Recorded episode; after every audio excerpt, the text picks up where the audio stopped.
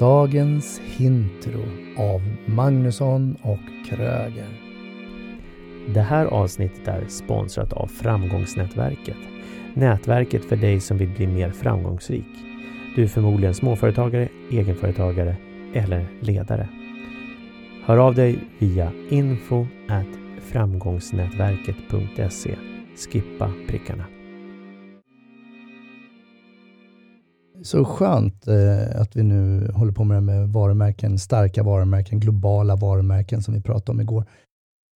Om vi nu ska ta den lilla individen eller den egna individens varumärke, Mm. eller kanske rent av egenföretagare, småföretagare, som du till exempel. Mm. Vad, hur tänker du kring eh, ditt varumärke, Human Change? Ja, Var det det du hade som varumärke? ja, nej, ja, jag har, det är ju ett, ett varumärke för mitt företag. Samtidigt så är det jag som är varumärket snarare än human change. Alltså, så hur tänker du då? Jag tänker att det blir ju otroligt viktigt, för det är ju, det är ju mig de köper i någon form. Eh, Så att om, om de inte gillar mig som person så kommer de ju inte köpa mina tjänster. Lite som vi pratade om igår, om, om de inte gillar mig så kanske inte, och jag skulle jobba i en butik, så kanske de inte går till den butiken och handlar sakerna i en annan Mm, butik. men försök inte smita här nu, för nu ska vi dissekera ditt varumärke. Ja, Så du marknadsför Daniel Magnusson, mm, inte Human Change. ja. Du marknadsför Daniel Magnusson, inte Sälj och kommunikationspodden. Den marknadsför jag. För den är jag ju en del av också. Du marknadsför Framgångsnätverket, Mm. eller marknadsför Daniel Magnusson där? Där, där fram, nej, det är ju sam, det alltså, där är jag en del av de varumärkena då, om man ska se det så. Ja, och sen har vi Magnusson Kroger. Aha. Och sen kommer vi till mig som har Kro- coach Kröger. Ja, Ja, Kro Kröger? Men, Jag vet inte, jag får Magnusson. Magnusson Kröger kanske. Ja. Ja. Nej, men jag tänkte det är ju så många varumärken där. Då det, det blir ju en split vision. Vad, vad är det som är så bra med det då? Eller vad är det som är nackdelen med det? Nackdelen, jag vet, jag har svårt att se nackdelen. Ja, det skulle vi, klart det finns en nackdel. Eh, det skulle väl kanske kunna vara eh, att folk inte vet ibland, så här, ja, men vad, vad gör du? Eh, är, är det ett företag eller inte ett företag? Till exempel Framgångsnätverket eller Magnusson och Kröger. Eh, det positiva skulle jag säga, det är väl egentligen att, att jag i det fallet då syns i de här olika sammanhangen. Mm. Så du, Daniel Magnusson, får spreaden tack vare Olika Magnusson Kröger, Framgångsnätverket, podcast och så vidare. Ja. Och så vidare. Ja.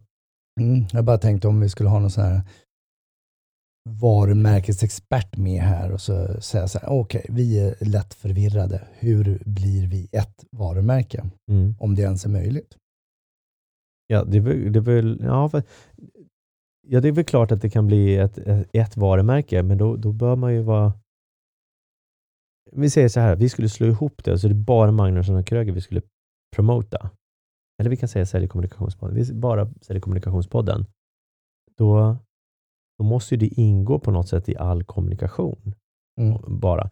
Däremot så är det ju eh, är det ju individen som är så otroligt viktig också. Tittar man då i kommunikationen till exempel på LinkedIn, eh, då är det ju så otroligt viktigt att när, folk knyter ju kontakt där med mig som individ. Oavsett om jag jobbar i mitt egna företag eller på någon annans företag. Eller om jag har podcasten. Man knyter kontakt med mig.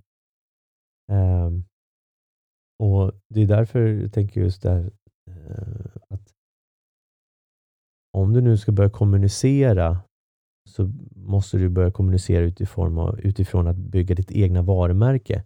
Därför tror jag att det är väldigt dåligt i vissa företag, eller vissa, inte vissa företag, eh, när vissa personer lägger ut nyheter bara runt omkring sitt företag där de jobbar. Eh, det blir ganska eh, o, ja, det blir väldigt opersonligt såklart och det blir väldigt sterilt och tråkigt. Eller tråkigt behöver det inte alltid bli, men, men det blir liksom det blir en distans ifrån det. Jag tänker på när jag ser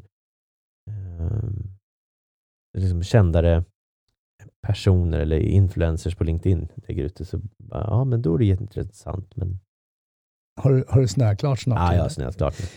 För, för jag tänk, ju mer du snör in i det där, ju mer förvirrad blir jag. För jag tänker att det är ju, det är ju svårt att representera flera delar och inte kunna vara tydlig. Ibland så väljer jag till exempel att bara prata om UGL, där jag är Mm. UGL-handledare.